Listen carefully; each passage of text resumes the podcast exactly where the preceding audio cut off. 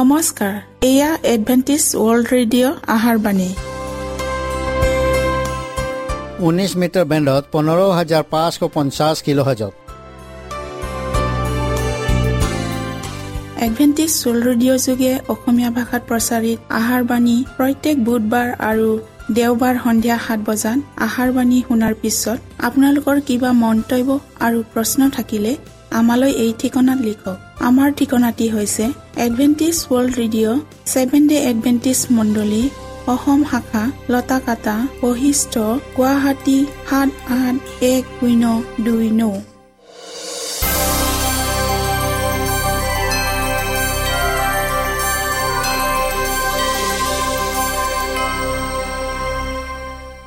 প্ৰিয় শ্ৰোতা বন্ধুসকল এতিয়া শুনো আহক এটি খ্ৰীষ্টীয় ধৰ্মীয় গীত।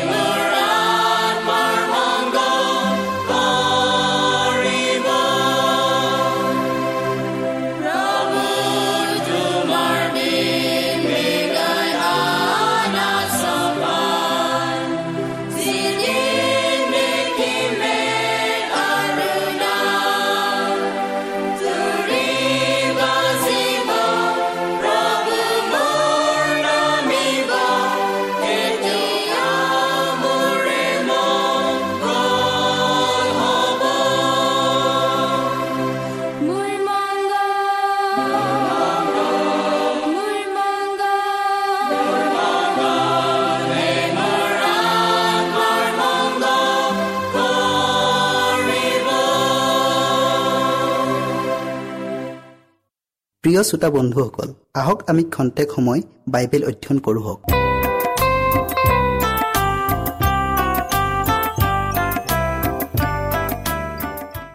প্ৰিয় শ্ৰোতা বন্ধুসকল নমস্কাৰ। আজি আমি যীশু খ্ৰীষ্টই দিয়া বাটৰ কাষত মাতি ইয়াৰ বিষয়ে অধ্যয়ন কৰিবলৈ আগবঢ়াইছোঁ। বাইবল পদ আপোনালোকে পঢ়িব মাৰ্ক চাৰি অধ্যায়ৰ তিনি পদ বিষয়টিৰ আগবঢ়াৰ আগতে আহক আমি প্ৰাৰ্থনা কৰোঁ হওক। সেই স্বৰ্গত থকা পবিত্ৰ জীৱনময় গৰাকী ঈশ্বৰ হোৱা। এই সুন্দৰ সময় দিয়াৰ বাবে তোমাক আকৌ ধন্যবাদ দিছোঁ। প্ৰভু এতিয়া আমি যি বিষয়টোলৈ আগবঢ়াইছোঁ সেই বিষয়টিলৈ তুমি জানিবলৈ আমাক তোমাৰ জ্ঞান আৰু বুদ্ধি দান কৰা। প্ৰভু তুমি প্ৰত্যেক শ্ৰোতাৰ লগত পবিত্ৰ আত্মাৰ যোগেদি থাকা। এই চুটি যাচনা ত্ৰাণকৰ্তা যীশুখ্ৰীষ্টৰ নামত জনালোঁ। আমেন। খেতিয়কৰ এই দৃষ্টান্তটো প্ৰধানত যি মাটিত কঠীয়া সিঁচা হয় তাৰ পৰিণাম স্বৰূপে কঠীয়া গজি ফল উৎপন্ন কৰে। এইয়ে ইয়াৰ উদ্দেশ্য। খ্ৰীষ্টই জানি বুজিয়েই তেওঁৰ শ্ৰোতাবিলাকক কৈছিল মোৰ কোৱা কথাবোৰ তোমালোকৰ চিন্তাধাৰাৰ সৈতে নিমিলাৰ বাবে মোৰ কাৰ্যক অনৰ্থক সমালোচনা কৰি হতাশ নিৰাশাক প্ৰশ্ৰয় দিয়াতকৈ ইয়াৰ পৰা আঁতৰি যোৱাই শ্ৰে তোমালোকলৈ মোৰ অতি মহান গুৰুত্বপূৰ্ণ হ'ল। মোৰ বাৰ্তাত প্ৰতি তোমালোকৰ প্ৰতিক্ৰিয়া কেনে? মোৰ বাৰ্তাক সমাদৰ বা প্ৰত্যাখ্যান কৰাৰ ভিত্তিত তোমালোকৰ অনন্ত অদৃশ্য বা ভাগ্য নিৰ্ভৰ কৰে। বাটৰ কাষত পৰা কঠীয়াৰ ব্যাকাৰে তেওঁ কৈছিল যেতিয়া কোনোৱে ৰাইজৰ বাক্য শুনে কিন্তু নুবুজে তেতিয়া পাপ আত্মাই আহি তেওঁৰ অন্তৰত যিবোৰ সিঁচা হ'ল তাক কাঢ়ি নিয়ে। এইজন বাটৰ কাষত পৰা কঠীয়া স্বৰূপ। বাটৰ কাষত পৰা কঠীয়া ঈশ্বৰৰ বাক্যক বুজাই যিবোৰ অমনোযোগী শ্ৰোতাত অন্তৰত পৰিল। এনে লোকবিলাকৰ মন মানুহ আৰু জন্তুৱেও গছকি কোনো ঘাঁহ বন গজিব নোৱাৰা কৰে। আৰু জগতৰ পাপ আৰু সুখ সন্ভোগ ব্যৱসায়ী সৰবৰাহ কৰা ৰাজপথৰ দৰে মুকলি। পাপ আৰু স্বাৰ্থপৰ পংকিলতাত নিমজ্জিত হৈ সেইবোৰৰ প্ৰবঞ্চনাৰে তোমালোকৰ কোনো যেন কঠিন হৈ নাযায়। অতি পৰিতাপৰ বিষয়। এই যে মানুহৰ আত্মিক মনোবল জঠৰ হৈ পৰিল তেওঁলোকে শুনিলেও একো বুজি নাপায়। তেওঁলোকে ইয়াকো নিৰ্ণয় কৰিব নোৱাৰে যে এই কথাবোৰ তেওঁলোকত প্ৰয়োগ কৰা হৈছে। আনকি তেওঁলোকৰ প্ৰয়োজন আৰু সংকট বিপদে বা কি তাকো উপলব্ধি কৰিব নোৱাৰে। তেওঁলোকে কৃষ্টৰ প্ৰেমৰ উমান নাপায় আৰু তেওঁৰ অনুগ্ৰহৰ বাণীকো আওকাণ কৰি আঁতৰি যায়। প্ৰিয়সকল যিদৰে আকাশৰ চৰাইবোৰে বাটৰ কাষত গুটিবোৰ নিৰ্বিঘ্নে খাব পাৰে তদ্ৰুপ হৃদয়ত সিঁচা ঐশ্বৰিক গুটি ছয়তানেও কোনো বাধা নোপোৱাকৈ কাঢ়ি নিয়ে। তাৰ ভয় হয় জানোচা ঈশ্বৰৰ বাক্যৰূপ কঠিয়াই অমনোযোগিতা জনৰ হৃদয় স্পৰ্শ কৰি জাগৃত কৰাই প্ৰভাৱ বিস্তাৰ কৰে। য'তেই শুভবাৰ্তা প্ৰচাৰ কৰা হয় ছয়তান আৰু তাৰ দূতবিলাকো তাতে উপস্থিত হয়। যেতিয়া স্বৰ্গদূতে ঈশ্বৰৰ বাক্যৰ দ্বাৰাই হৃদয় উদগনিৰ হেঁচা দিয়ে তেতিয়া শত্ৰুৱেও সতৰ্ক হৈ ঈশ্বৰৰ বাক্য অকামিলা কৰিবলৈ উঠি পৰি লাগে। সি তাৰ সমস্ত শক্তিৰে ঈশ্বৰৰ আমাৰ কাৰ্যত বাধাগ্ৰস্ত কৰিবলৈ চেষ্টাৰ ক্ৰুটি নকৰে। যেতিয়া কৃষ্টই তেওঁৰ কাষলৈ প্ৰেমেৰে কাৰোবাক আকৰ্ষিত কৰে আৰু সেইজনে তেওঁক উদ্ধাৰকৰ্তা বুলি গ্ৰহণ কৰিবলৈ যুগুত হয় তেতিয়া ছয়তানে সেইজনৰ মন বিপৰীত ফালে আকৰ্ষণ কৰিবলৈ তৎপৰ হৈ উঠে। সি মনক জগতৰ ৰং ৰহস্যৰ প্ৰতি আবদ্ধ কৰি ৰাখে। সি দোষ গুণবোৰ সমালোচনা কৰিবলৈ উত্তেজিত কৰে আৰু কৌশলেৰে ঈশ্বৰৰ বাক্যৰ প্ৰতি সন্দেহ আৰু অবিশ্বাসৰ ভাৱ উৎপন্ন কৰে।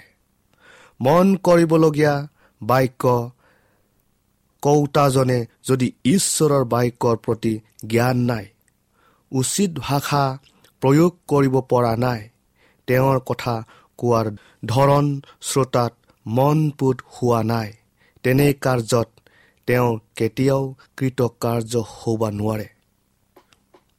যি সত্যৰ প্ৰতি সিবিলাকৰ ভোক আৰু পিয়াহ আছিল তাৰ নিবাৰণৰ অৰ্থে ঈশ্বৰে অতি প্ৰসন্নতাৰে তেওঁলোকক প্ৰেৰণ কৰিলেও স্থায়ী সাজ বহুৱাব নোৱাৰে।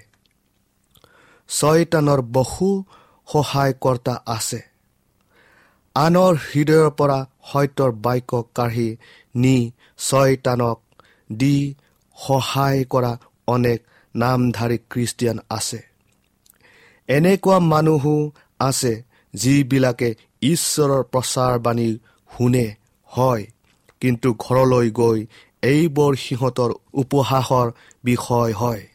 যিবিলাকে ওলোটাই ঈশ্বৰৰ বাক্যক দোষ ধৰি বিজ্ঞজনৰ দৰে কথা কয়। যি বাৰ্তাক প্ৰভুৰ বাক্য বুলি সন্মান কৰা উচিত সেইবোৰ তাচ্ছিল্য আৰু ব্যংগতিৰ মন্তব্য হৈ পৰে। পুৰোহিত স্বভাৱ মনোভাৱ আৰু কৰ্ম আনহাতে গীৰ্জাৰ সহসভ্যবিলাকৰ ব্যৱহাৰ পাতি মুকলিকৈ আলোচনা কৰা হয়। কৰ্ম অনুসাৰে কঠোৰ শাস্তিৰ ব্যৱস্থাও প্ৰদান কৰে। বদনাম অপবাদ ইত্যাদি অবিশ্বাসীবিলাকৰ শুনাত পুনৰাবৃত্ত কৰা হয়। আনহে নালাগে কেতিয়াবা পিতৃ মাতৃয়েও নিজৰ ল'ৰা ছোৱালীৰ শুনাত এনে অশুভ কথাবোৰ আলোচনা কৰে।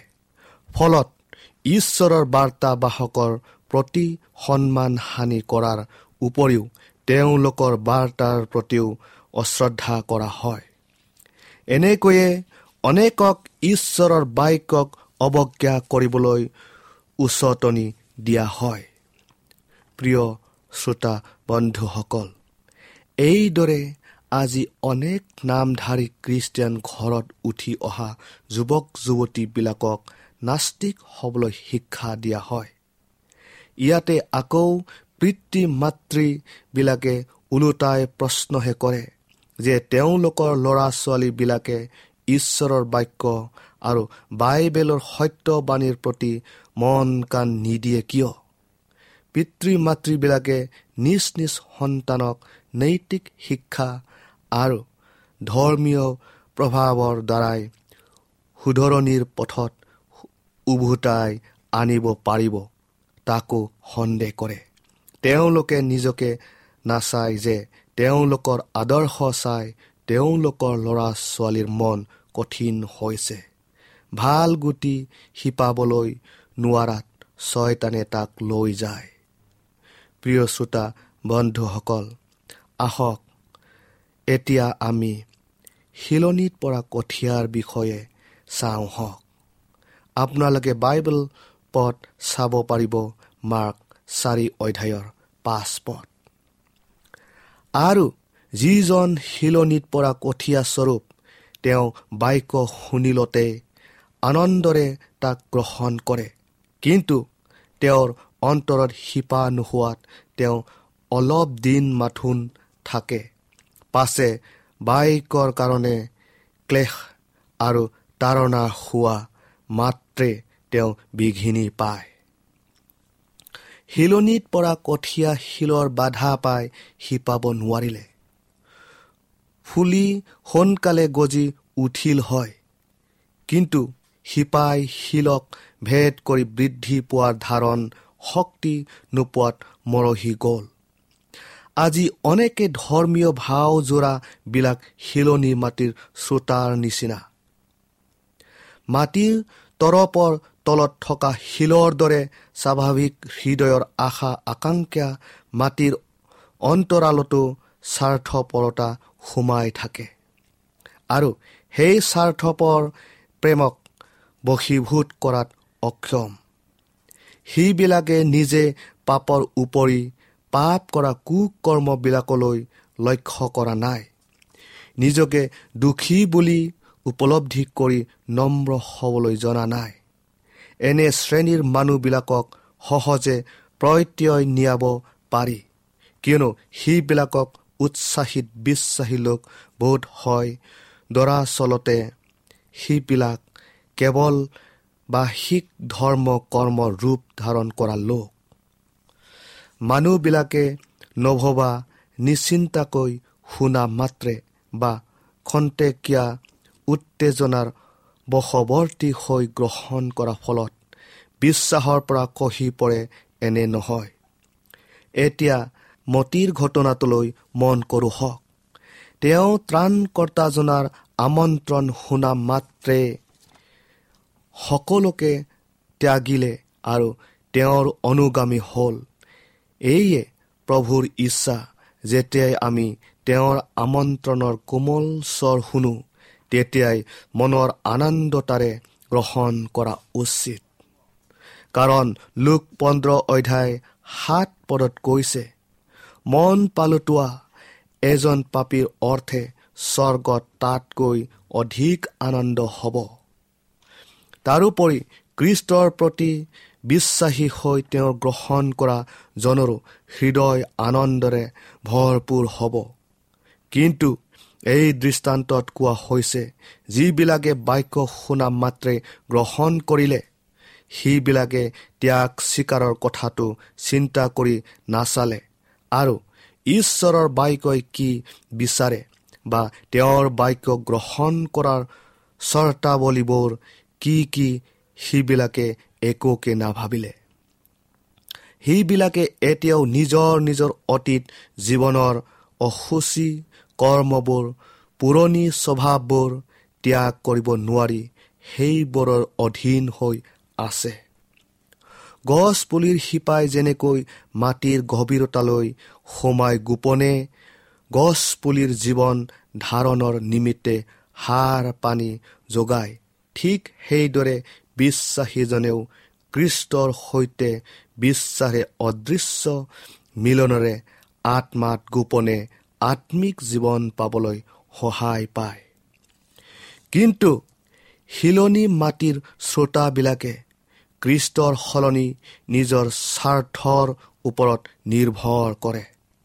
সেইবিলাকে নিজৰ সৎকৰ্ম সৎ চিন্তাধাৰা আৰু স্বধাৰ্মিকতাৰ ওপৰত নিৰ্ভৰশীল যিহেতু সেইবিলাক প্ৰভুৰ শক্তিত নিৰ্ভৰ কৰি আত্মাত বলৱান হ'ব নোখোজে। এনে লোকৰ শিপা নাই কাৰণ কৃষ্টৰ সৈতে তাৰ সংযোগ নাই। প্ৰিয় শ্ৰোতা বন্ধুসকল অনেক লোকে নিজকে ঈশ্বৰৰ পৰিচাৰক বুলি দাবী কৰে কিন্তু তেনে কোনোজনৰো ঈশ্বৰীয় জ্ঞান নাই। তেওঁলোকে নিজ বিবেচনাৰ ওপৰত ভিত্তি কৰি তেওঁৰ ইচ্ছা পালন কৰাৰ আগ্ৰহী।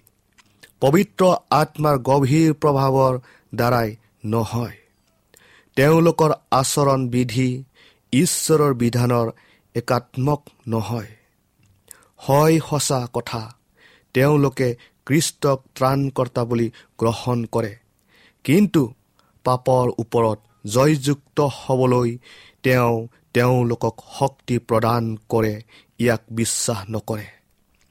এই কথাই ইয়াকে প্ৰমাণ কৰে যে জীৱিত ত্ৰাণকৰ্তাজনাৰ সৈতে তেওঁলোকৰ ব্যক্তিগত সম্বন্ধ নাই। যিহেতু নিজৰ বিচাৰ বুদ্ধিৰ মতে বংশগতভাৱে চলি অহা স্বভাৱৰ কোটবোৰ প্ৰকাশ কৰে। সৰ্বসাধাৰণভাৱে পবিত্ৰ আত্মাৰ কৃতিত্বক স্বীকাৰ কৰা আৰু অনুতাপৰ অৰ্থে উদগনিলৈ আমন্ত্ৰণ কৰা তেওঁৰ কাৰ্যক গ্ৰহণ কৰোঁ। ঈশ্বৰৰ পৰা বিচ্ছিন্ন হৈ যোৱাটো বহুতে অনুভৱ কৰে সঁচা। পাপ আৰু তাৰ বন্ধনৰ পৰা মুক্তি পোৱাৰ উপলব্ধি কৰি সংশোধনৰ য'ত পৰুণাস্তি চেষ্টা কৰে হয়। কিন্তু নিজকে ক্ৰুচবিদ কৰিব নোখোজে। ঈশ্বৰৰ ইচ্ছা পালন কৰিবলৈ ঐশ্বৰিক শক্তি পোৱাৰ চেষ্টা কৰি কৃষ্টৰ হাতত তেওঁলোকে নিজকে সম্পূৰ্ণৰূপে সোধাই নিদিয়ে।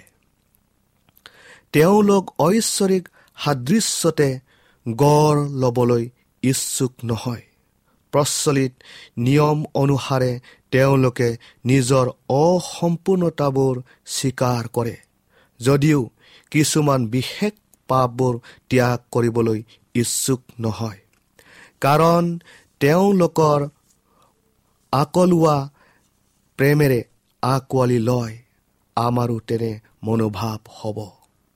প্ৰিয় শ্ৰোতাসকল এয়াই আছিল কৃষ্টৰ ঐশ্বৰিক বিধি। এইবোৰৰ ব্যক্তিক্ৰমে ই প্ৰবঞ্চনাযুক্ত মাথোন। কোনো কাল্পনিক সত্য বা মত বা বাহিক শিষ্যত্বৰে কোনেও উদ্ধাৰ নাপাব। আমি নিস্বাৰ্থভাৱে নিজকে কৃষ্টত সোধাই নিদিওঁ মানে সম্পূৰ্ণৰূপে তেওঁৰ বুলি ক'ব নোৱাৰোঁ। এয়া আন্তৰিকতাহীন খ্ৰীষ্টিয়ান জীৱন যাপনৰ দ্বাৰাই মানুহ সৎ উদ্দেশ্য সাধনত দুৰ্বল আৰু অবাঞ্চিত কাৰ্যত আসক্ত হোৱাৰ পৰিণাম। একে সময়তে নিস্বাৰ্থ আৰু কৃষ্ট উভয়কে পৰিচৰ্যা চেষ্টা কৰাজন শিলনি মাটিৰ শ্ৰোতা আৰু বিপদ সংকটৰ সময়ত ধৈৰ্যচত হয়। প্ৰিয় শ্ৰোতা বন্ধুসকল আজি ইয়াতে আমি সামৰিলোঁ। ঈশ্বৰে আপোনালোকক আশীৰ্বাদ কৰক।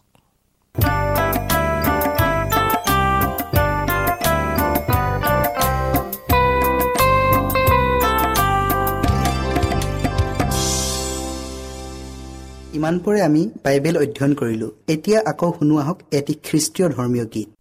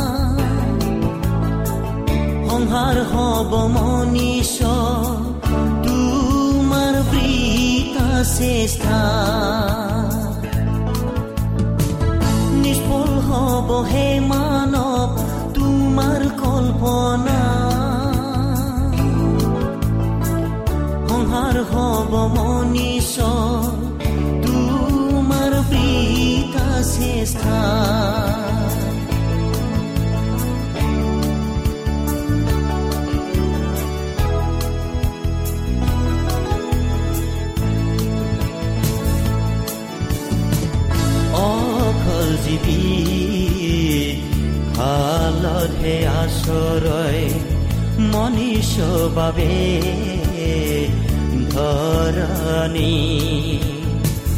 এতিয়া আছে এতিয়া জিনা। মনীষ জাতি জীৱন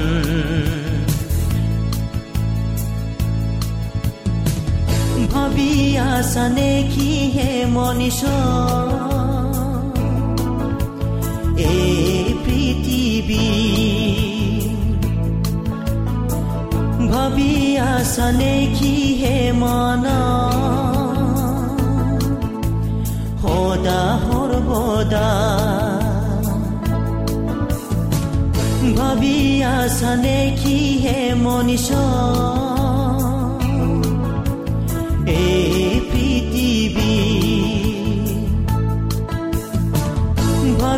আছানে কি হে মন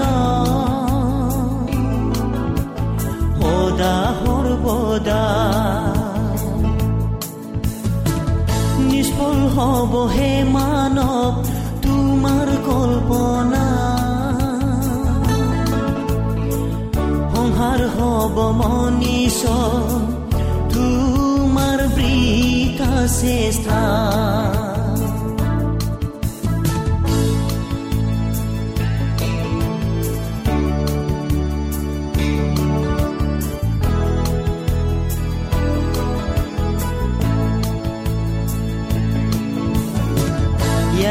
যে নহয় ভাৱ থাকিবলৈ আত্মা জাগ্ৰত হৈ থাকিবলৈ হে। ইয়া যে নহয় ভাৱ থাকিবলৈ আত্মা জাগ্ৰত হৈ থাকিবলৈ হে। পাই থাকিবলৈ সম আহি গো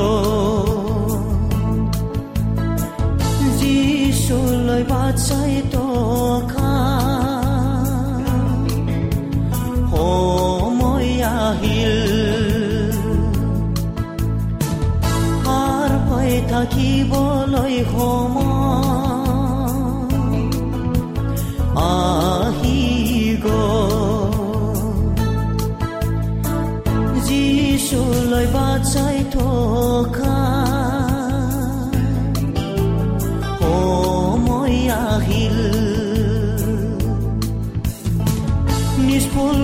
হ'বহে মানৱ তোমাৰ কল্পনা। সংসাৰ হ'ব মনীষ তোমাৰ বৃথা চেষ্টা নিষ্ফল হ'বহে মানৱ তোমাৰ কল্পনা। সংসাৰ হ'ব মনীষ তোমাৰ বৃথা চেষ্টা তোমাৰ বৃথা চেষ্টা মনত ৰাখিব আমাৰ ঠিকনাটি পুনৰ কৈ দিছো। Adventist World Radio' Assam Region of Seven Day Adventist Voice of Hope Lotakata Basistha Guwahati seven eight one zero' two nine প্ৰিয় শ্ৰোতা বন্ধুসকল এডভেণ্টিজ ৱৰ্ল্ড ৰেডিঅ' যোগে আহাৰবাণী প্ৰচাৰত আপোনালোকক পুনৰ লগ পোৱাৰ আহাৰে আজিলৈ সামৰিলোঁ। ধন্যবাদ।